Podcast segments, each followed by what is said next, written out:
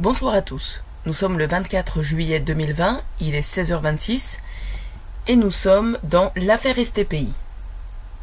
Aujourd'hui, je vais vous parler du statut de cadre.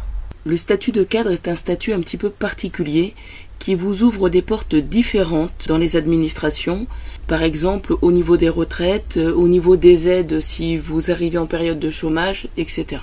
Mais chez France Télécom, il y a quand même des petites particularités. Alors chez France Télécom, vous avez des bandes. Ce sont des bandes de classement et vous êtes donc un salarié classé B, C, D, E, F, G. Et il y a quelque chose d'important, c'est que quand vous êtes, alors B, C, D, ce sont euh, les, salariés. Mais dès que vous passez, il y a un statut intermédiaire avant de passer E, qui s'appelle D. À l'époque, ça s'appelait D donc avec une petite virgule en haut, mais euh, une apostrophe, mais euh, D ça passait pas oralement, donc en fait, ça s'appelait D bis. Et quand vous êtes D bis, c'est que vous passez assimilé cadre. Puis, vous passez cadre E, et là, en fait, il y a deux types de cadres. Il y a les cadres qui sont en temps convenu et les cadres qui sont ce qu'on appelle des CEA, cadres exécutifs autonomes. Quand vous êtes un cadre en temps convenu, ça veut dire que vous avez des horaires définis sur votre contrat de travail. En gros, vous avez 9h, 18h. Bon, ça peut être autre chose, mais, mais c'est convenu. Donc vous êtes en temps convenu. Mais vous êtes cadre. Mais il y a un autre statut qui est historiquement très important, c'est le cadre exécutif autonome, le CEA. C'est un statut qui est très prisé parce qu'il offre des libertés. Mais attention, il a une histoire. Son histoire remonte à... Et en fait, à cette époque-là, ce qu'il se passait, c'est que l'entreprise avait voulu exploiter ses salariés le plus possible. On va prendre le terme exploiter. Et on te donnait ce, statut de cadre exécutif autonome parce que il y avait écrit sur ton contrat de travail que tu dois réaliser autant d'heures qu'il faut pour tenir tes objectifs. En gros, on te disait je ne te paye pas plus, mais je te charge d'objectifs et je m'en fous que tu fasses 18 heures par jour pour pouvoir tenir ton objectif. C'était ça le truc, c'est vraiment de l'esclavage. Hein. Et ça a duré, ça a duré, ça a duré un temps. Hein. C'est vraiment le côté on presse le salarié.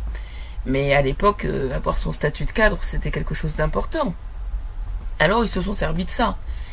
Mais ça s'est retourné contre eux quand euh, plus tard, force de réorg, de réorg, de réorg, il n'y a plus d'objectifs à poser aux gens.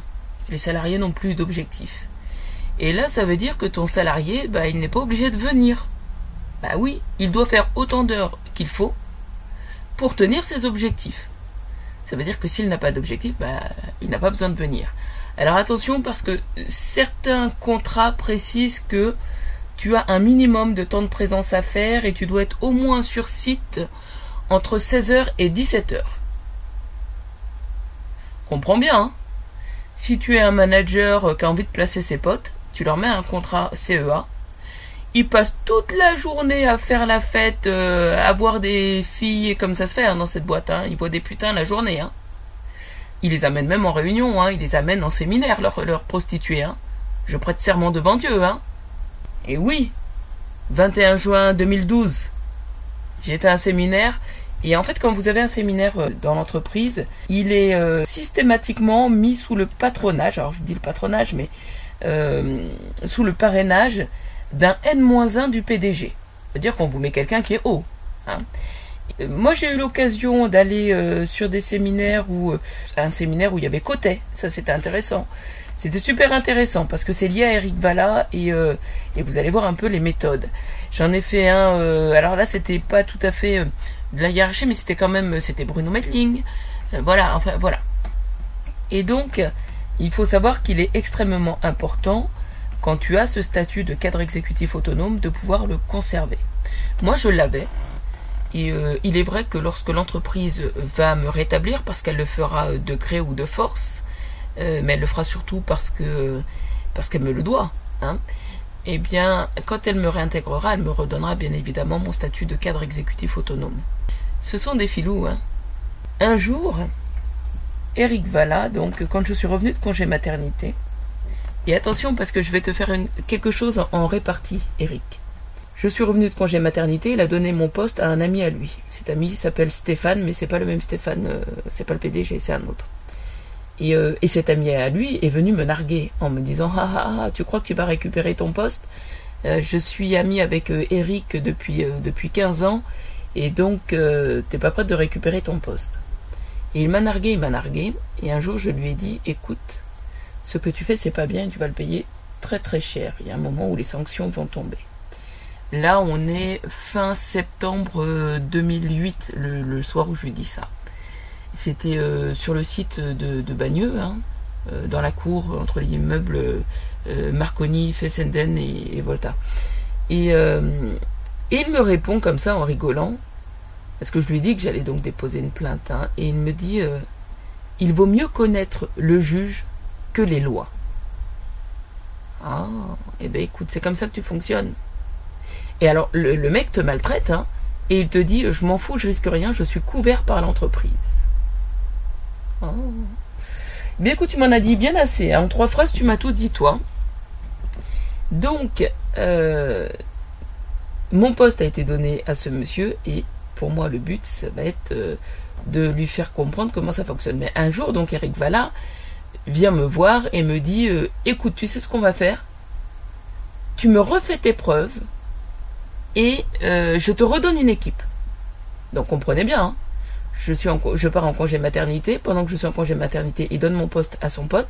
Alors attention là-dessus, j'ai des copies d'écran, des machins, j'ai voilà, il y a des preuves. Hein. Et euh, sur les dates, sur les dates auxquelles ce monsieur arrive sur mon poste, euh, il, s'appelle Stéphane Chapuzot. Et donc ce qui est intéressant, c'est cette phrase d'Eric Valla. Alors il m'en a dit plein d'intéressantes. Hein. Euh, quand il a vu qu'il me maltraitait, euh, on en a discuté, hein, qu'il me maltraitait. Et je lui ai dit que ça avait des répercussions sur mon fils, mon fils qui venait de naître. Et il m'a dit, euh, ne t'inquiète pas, je paierai tout ce qu'il faut hein, pour réparer ton fils. si je dois payer des séances de, de psychiatre, psychologue, tout ça, je ferai. Alors écoute bien, Eric, ça va être vraiment très très clair. Je vais prendre deux phrases que tu m'as dites. Déjà, tu paieras tant qu'il faut pour réparer mes enfants. S'ils ont besoin de voyager six fois par an pour se vider la tête à l'autre bout du monde, tu paieras tout. Et s'il faut vendre ta maison pour pouvoir assurer leur réparation, alors tu le feras. Et il y a l'autre phrase qui me dit, euh, ou tu me dis, eh ben écoute, euh, euh, refais-moi tes preuves et puis je te rendrai une équipe. Eh bien Eric, tu sais ce qu'on va faire? Tu as une fille. Lorsque j'arrive à la tête de l'État, j'annule tous ses diplômes. Tous. Et elle refera ses preuves. Et on verra ce qu'on lui donne avec son nouveau diplôme. Je suis le futur roi de France et je redresserai le pays. Je le redresse à ma manière et je veux pour vous ce que vous avez voulu pour moi. Un jour, vous cesserez d'être con. Je tiens à être clair sur un point. Tant Éric Valla que Stéphane Chapuzot ont été informés depuis 2013 que j'allais publier ceci. Je leur ai envoyé un mail et j'ai envoyé différentes communications à l'entreprise pour prévenir. Astrid Puiggrain, 17h35, le 24 07 2020.